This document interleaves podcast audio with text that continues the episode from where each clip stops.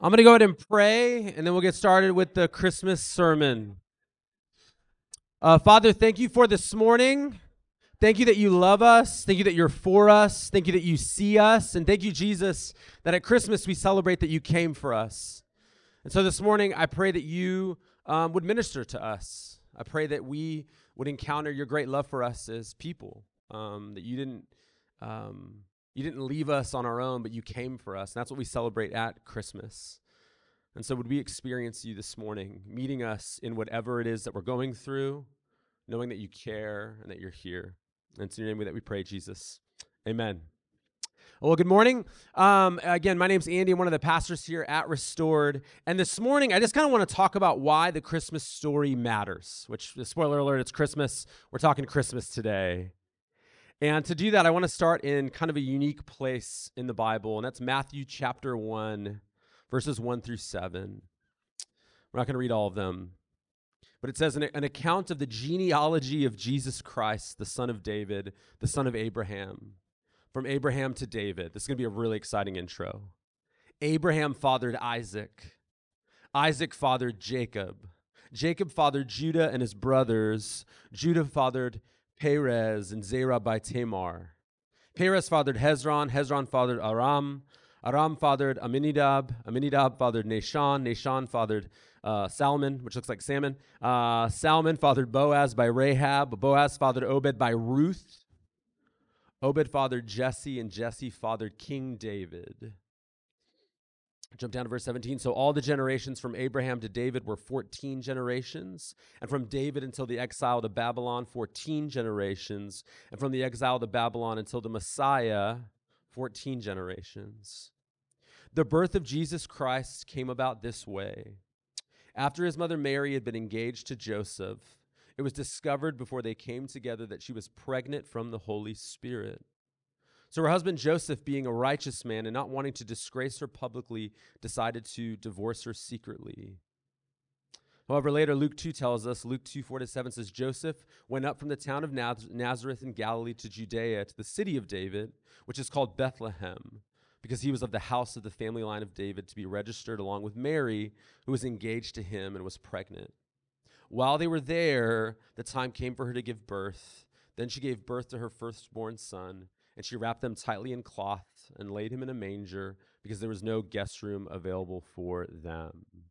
And so, a couple key ideas about the Christmas story. The first one is this, and it's this idea of the genealogy and backstory and relational familial context of Christmas. And it's this the Christmas story reminds us that Jesus came into a real world with real people.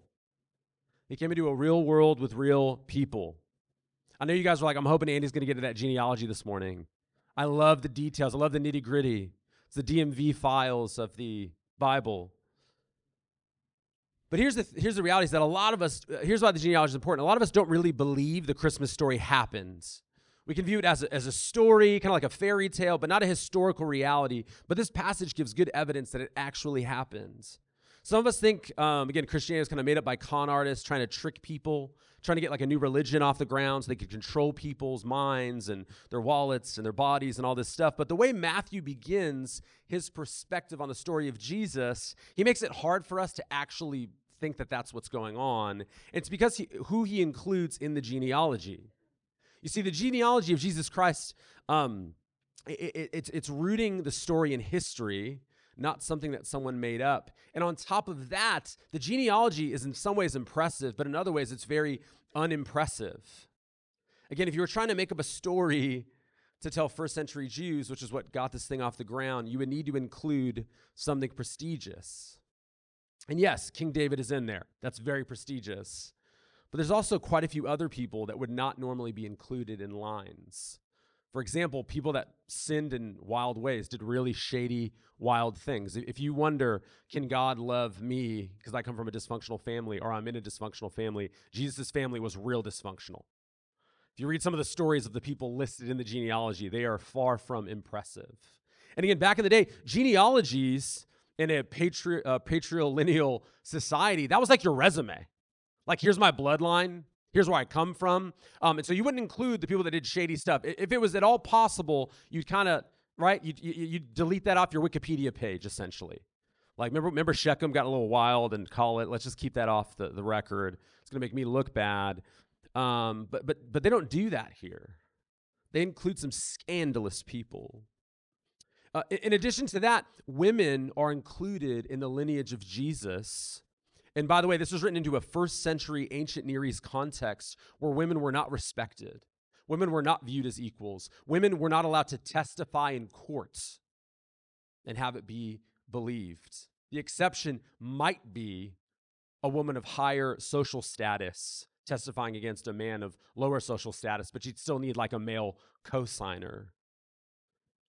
And the writers of scripture include women over and over and over again, including a Gentile woman at a time that was uh, was very um, there was was a huge ethnic um, kind of racial uh, division at in that part of the world at that time. And so I just want you to think for a second if you were trying to scam everyone into buying into what you were doing, would you include pe- would you include people that weren't impressive at the time? And the answer is no. The only reason to include these people is because this is what the truth is.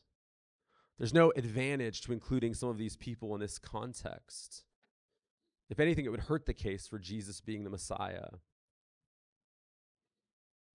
And the reality is, is that Jesus came into a real world full, full of real people. Now, not just real people in a genealogy, but real people like the men and women sitting in these chairs in this room. Real people like the man speaking into this microphone right now. Which leads to the second reason why the Christmas story is important is the Christmas story reminds us that we are real people in need of real rescue. In Matthew 121, the author of Scripture says that uh, it's prophesied that Jesus will save his people from their sins. Now, that can sound pretty um, offensive in our culture today, right? Like, how many guys like talking about sin? You like you walk up to people and go, "Man, you're a sinner." I'm a sinner. You're a sinner, right? Like it feels like an old-fashioned word. Feels like kind of a religious fundamentalist word, and in that way, it's kind of offensive because it's saying something is wrong with me. Now, Christmas, Christmas is kind of a unique time because of all the gift giving, and gifts are tricky right?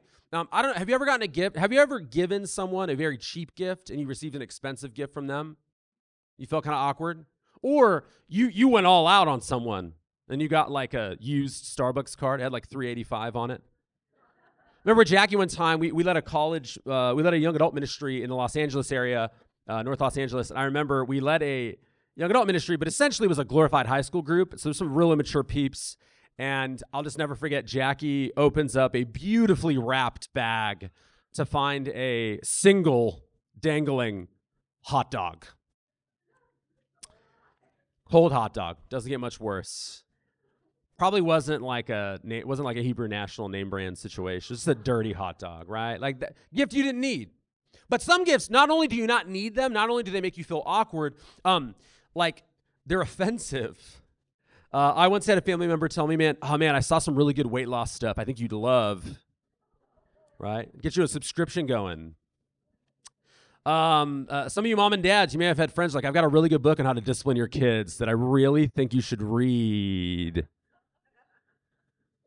Some of you guys are single. Your parents like, man, I had a friend, I had a, a gal, she was single, and her um, her dad bought her a book called How to Get a Date Worth Keeping for Christmas. Maybe so uh, we can go on and on, right? Like gym membership, teeth whitener, You're like that's kind of offensive. Um, the gift of Jesus can feel offensive in that same way because it says that we need something. It says that we lack something. It says something isn't as it should be. And if you look at the world around us, the world is not as it should be, and everyone has a thought around why it is that way. But ne- very few of us want to look at ourselves. There was a famous, uh, famous professor writer, a man named G.K. Chesterton. G.K. Chesterton, uh, and he lived in England in like the 1800s. And uh, and uh, the Times of London sent out a, a, question that essentially asked, "What is wrong with the world?" And G.K. Chesterton responded and said, "Sir, I am."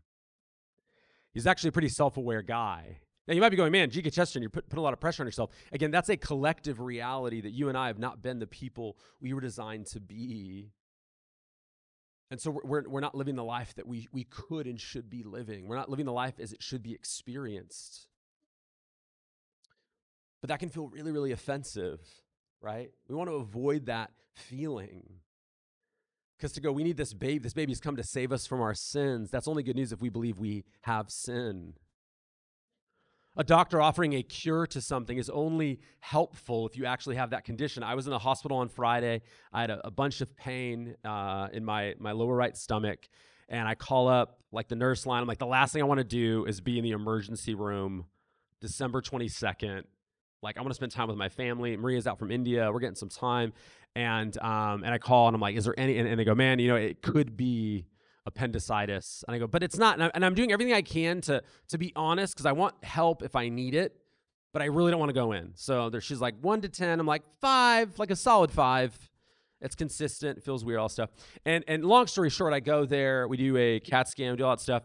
And at the end of it, they just go, oh, the, the doctor goes, hey man, um, to be honest, you're a little it looks a little inflamed, uh, not enough to remove it. He said if it was 1981, we would have taken it out. But now with the CAT scan, we can see like you probably want to give it a little more time, right? And again, having your appendix out only helpful if you have appendicitis. And in the same way, uh, uh, uh, Jesus coming to save us from our sins only makes sense if we have sin. But we do everything we can to avoid that reality, to avoid that there's something wrong with us or something that needs changing. So often we can believe sin is stuff other people do, stuff bad people do. And one of the ways that we avoid feeling that reality is we compare ourselves to other people. One of the fastest ways to feel better about yourself. You're like, why are people so mean? Why is social media so toxic? And the reason is it's the easiest, like, schoolyard way to feel better about yourself. If I pull you down, I'm equal. Maybe I'm above you, right? And, and again, no one else, I know only I do this as a pastor. The rest of you guys never do this. But I can imagine I've been in cars with people. Again, I don't do, actually don't do any of this. Um, but I've been in cars with people, right? I don't know if you've seen this. And it's like anyone that drives faster than you is a maniac. They're a serial killer on wheels. Look at them, right? Anyone that drives slower than you, total moron, right? Why are you even on the road? We do it with fashion. You go to a nice event without a clear dress code. You watch people walk in, you make calls about how you feel about what they're wearing. Some people do. Again, not me. Some when they come in, it looks a little over. You're like, who are they trying to impress? Is it a fashion show? Is this what are we doing right now? People walk in under. You're like, well, what a slob. Are you kidding me? Sweatpants. You're like, that's a five thousand dollar streetwear suit. You're like, fine. I don't even know the rules anymore. I don't know the rules anymore. Dude, with talking, personality, someone talks a lot. You're like, dude, it's oh, hanging out with them is so draining. It's like, tell me more about you. I don't want to do it anymore. There's other people like they're so quiet and awkward. I feel pressure when I sit with them to say something. Right? We do it. Other people gossip, you just vent. Here's some nervous laughter, right? Other people get angry, I just get frustrated, right? Other people's kids are bad. Mine just have a lot of complex stuff going on in their lives right? Um, psychologists call this a fundamental attribution error, which is when you assume the worst about other people, but you always cut yourself slack. You're like, I get why I'm late. They're late because they don't respect people. I'm late because there's a lot going on at my house. And so here's the thing God cuts through our excuses and comparisons. He goes, you, you know what? If you want to know if you're good, he says, don't compare yourself to your friends or to your worst neighbors. Compare yourself to Jesus who is love incarnate, and he comes and he does something beautiful.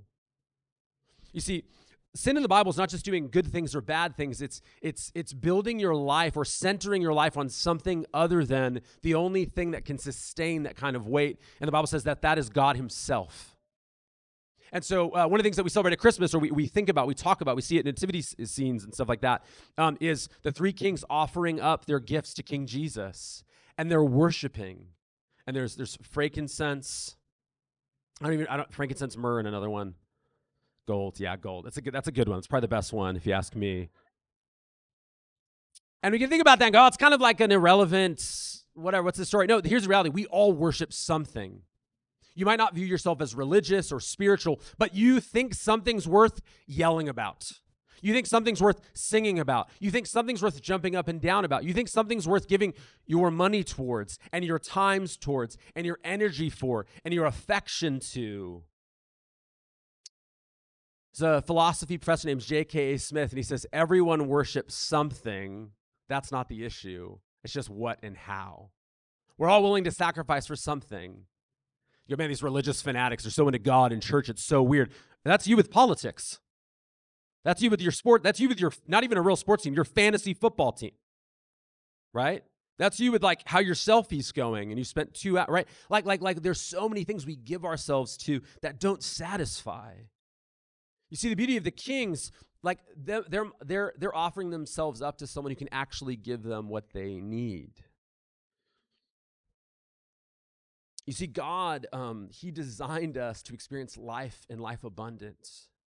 There's this uh, another idea that, that that God is like a cosmic killjoy. Like He doesn't want anyone to have fun. Uh, he invented this, put us in this world, and goes, "Don't enjoy anything, and then die." That's religion. And, and, and, and the storyline of the scriptures, you look at the Hebrew scriptures into the Christian story, and you don't see this picture of God actually. Matter of fact, um, uh, almost every creation story from the ancient Near East, which is the Bible's creation stories from the ancient Near East, has stories where humanity is created out of anger or in the middle of a war between the gods. Like literally, I, I threw a mountain, it exploded, like some babies came out. And they're like, oh, I guess there's humans now. Or even worse, the deities create humanity to serve a lot of ancient Babylonian to serve them. Right? Like they created them because they wanted like little slaves, little servants. And the Bible says that humanity is made, Bible storyline's completely different. It says God creates them just because he wants to, out of joy and out of love, and out of a desire to share his joy and love with them. And it, sa- and it says that he creates them in his image, male and female. He created them, men and women, in a culture that didn't value women. He says women are made in the image of God, which means you, you must respect them and care for them men are made in the image of God. And then he gives them a place, you know, we often think of it as the Garden of Eden, but it's this space called Eden, which in Hebrew means delight or wholeness.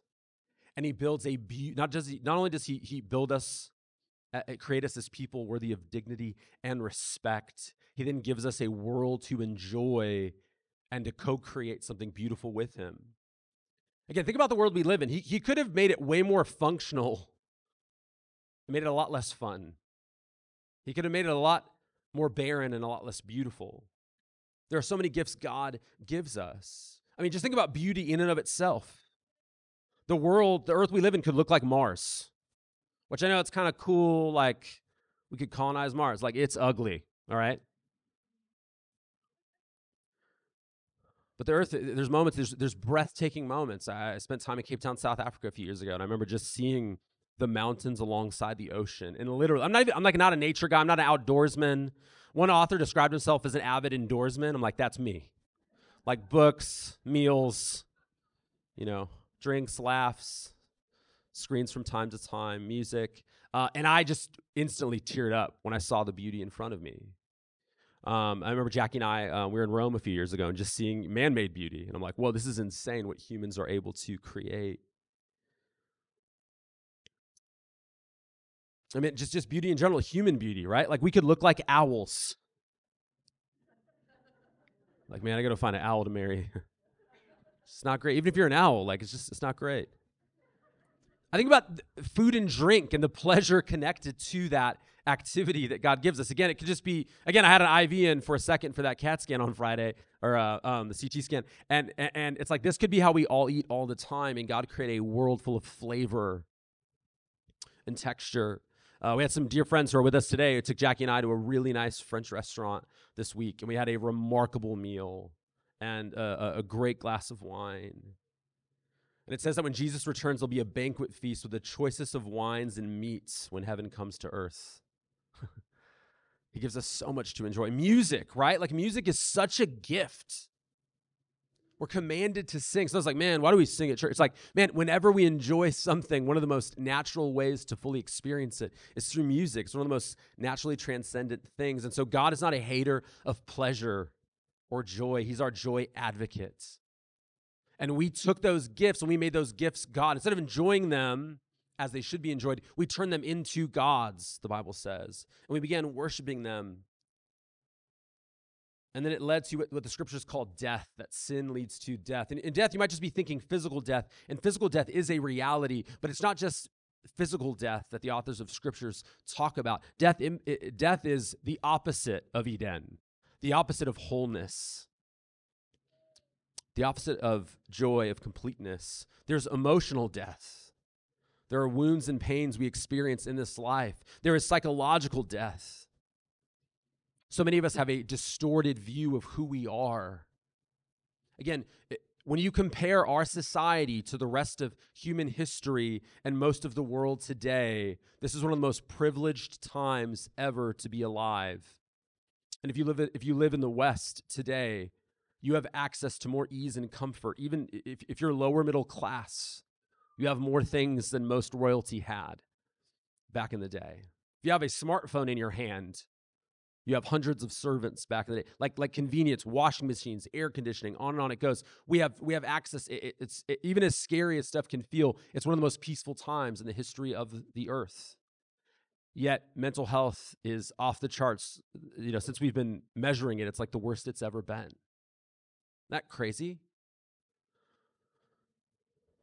We have need. We need rescue. There's relational death. So many of us holidays are complicated because they remind us of what's broken in our families. And we're aware of stuff that we don't think about often. There's spiritual death where we're alienated from God and we have no idea why we're here. There's existential crisis. There's all this stuff swirling around in our hearts and in our mind and in our world. And in the midst of all of that, this baby comes in. And he comes to save us. He comes to rescue us. He comes to change everything that is broken about this world. And one day he completely will. But he starts the job by being born in a manger to a teen mom in a poor backwoods area. And he humbly enters human history. And in the face of psychological death and physical death and spiritual death and societal death and environmental death and on and on it goes, he brings life and he offers a life and he offers life abundance. But he didn't just stay a baby. He then grows up to live the life that you and I could never live perfectly in our place. He models for us what it looks like to live, to live a life of Eden, even in a broken world. One day he'll return to make everything new. But it starts with us. It starts here and now. It starts with Jesus coming as this baby and he invites us back into relationship with God. If humanity was if humanity's relationship with God was fractured through our sin, we're brought back together through the work of Jesus who came to save us from our sins, to end the alienation that we feel in our hearts. Which leads to my last point. The Christmas story reminds us not only that there's a rescue available to us, but the Christmas story reminds us of the real hope that is available to us in Jesus. You see, at this time of the year, uh, the Christian church uh, all throughout the world celebrates something called Advent, and Advent just means arrival. Jesus' first arrival came after people had been waiting and waiting and waiting for a Messiah. And if the last few years have taught us anything, and if the way that people have given themselves to politics lately have, have taught us anything, it's that we're waiting for a Messiah too. We're waiting for a hope. We're waiting for Jesus' second coming. And so Christmas is all about expectancy. We live with an expectation that Jesus is going to come again and right every wrong. That's what the Christian story believes. Um, as a kid, I don't know if you had this experience, and all of us did, but many of us, we grew up um, getting maybe getting some Christmas presents on Christmas. And if that was any part of your story, then you know that one of the hardest nights of the year to sleep is tonight, Christmas Eve. It's coming. It's coming in the morning. I remember Jackie and I uh, a few years back, we um this actually doesn't sound like the coolest present now, but we got our we got our sons a bed. Uh now real clear, it was a handmade bed made by a guy who works for the Moniker Construction Group, like the some of the beautiful stuff build outs you see around town. Um, helped build the Lafayette and stuff. He built this, uh, helped build this bunk bed. Had a rock climbing wall on the side. You know, forget the ladder. It, it was cool. It was fun. And um, and I just remember we, we they brought over and we were piecing it together and they didn't know what we were doing. They didn't know. They could hear us doing something. There was anticipation. They knew something good was coming. They weren't exactly sure what it was going to be, what it was, how it was going to feel, um, you know, how they were going to experience it. But they had this sense something good. We can hear it, but we can't see it. And the reality is, right now, is that if you enter into a relationship with Jesus, you can experience a level of hope. You don't know exactly how it's going to work out.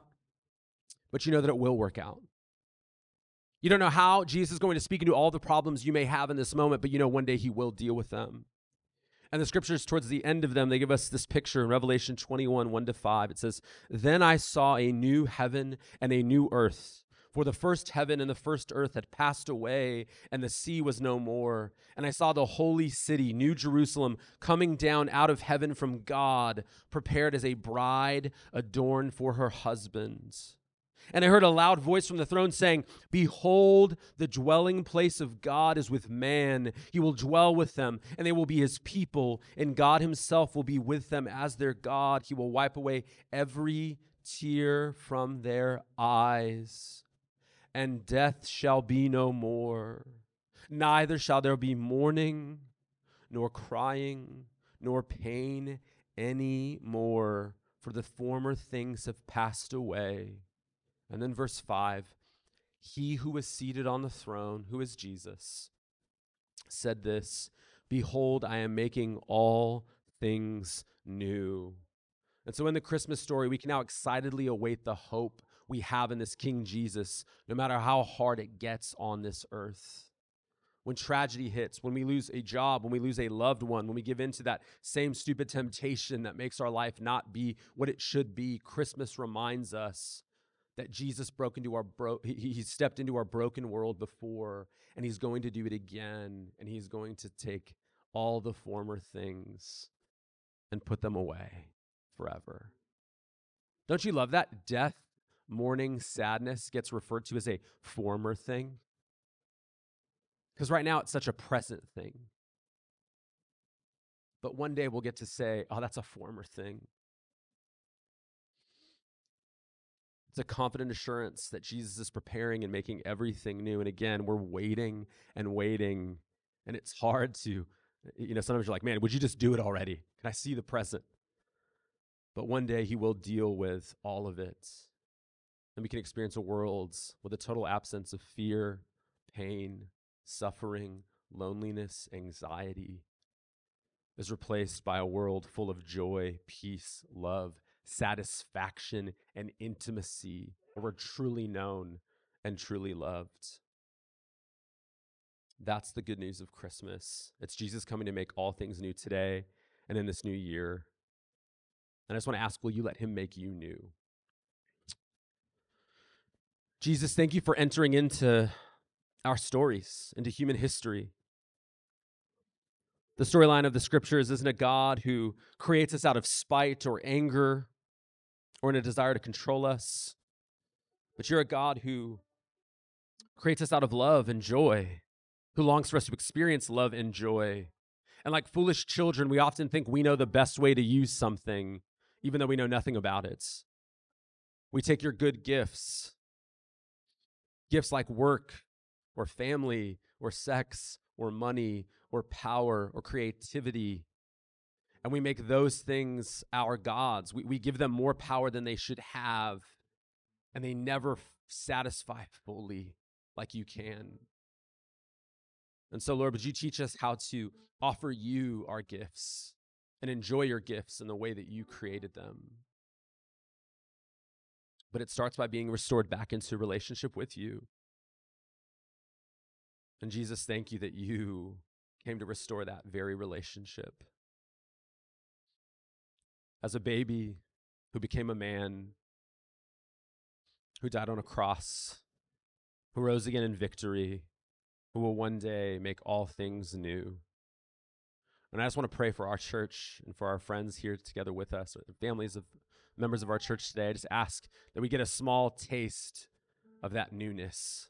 That newness would break in slowly but surely into our lives as we experience life as it's meant to be in relationship with you. In Jesus' name, you got him. Thanks, Andy. Hi guys. Um, my name's Adam. I'm uh, yeah one of the elders, pastors here. Um, I've been I recently uh, read this book called uh, Digital Liturgies, and uh, by the word liturgy, you're probably like, this is like some nerdy pastor theology book. Um, it's actually really good. Um, but one of the things he talks about is um, we live in this this age of um, you got to be y- yourself. You have to be the most authentic you. The most that's the most important thing. um, and that imitation is seen as like it's vilified. Like, but actually, what the Bible says is that um, we're to be imitators of God. Um, Ephesians five says, um, "Therefore, be imitators of Christ and offer yourselves as sacrifices as He did for us."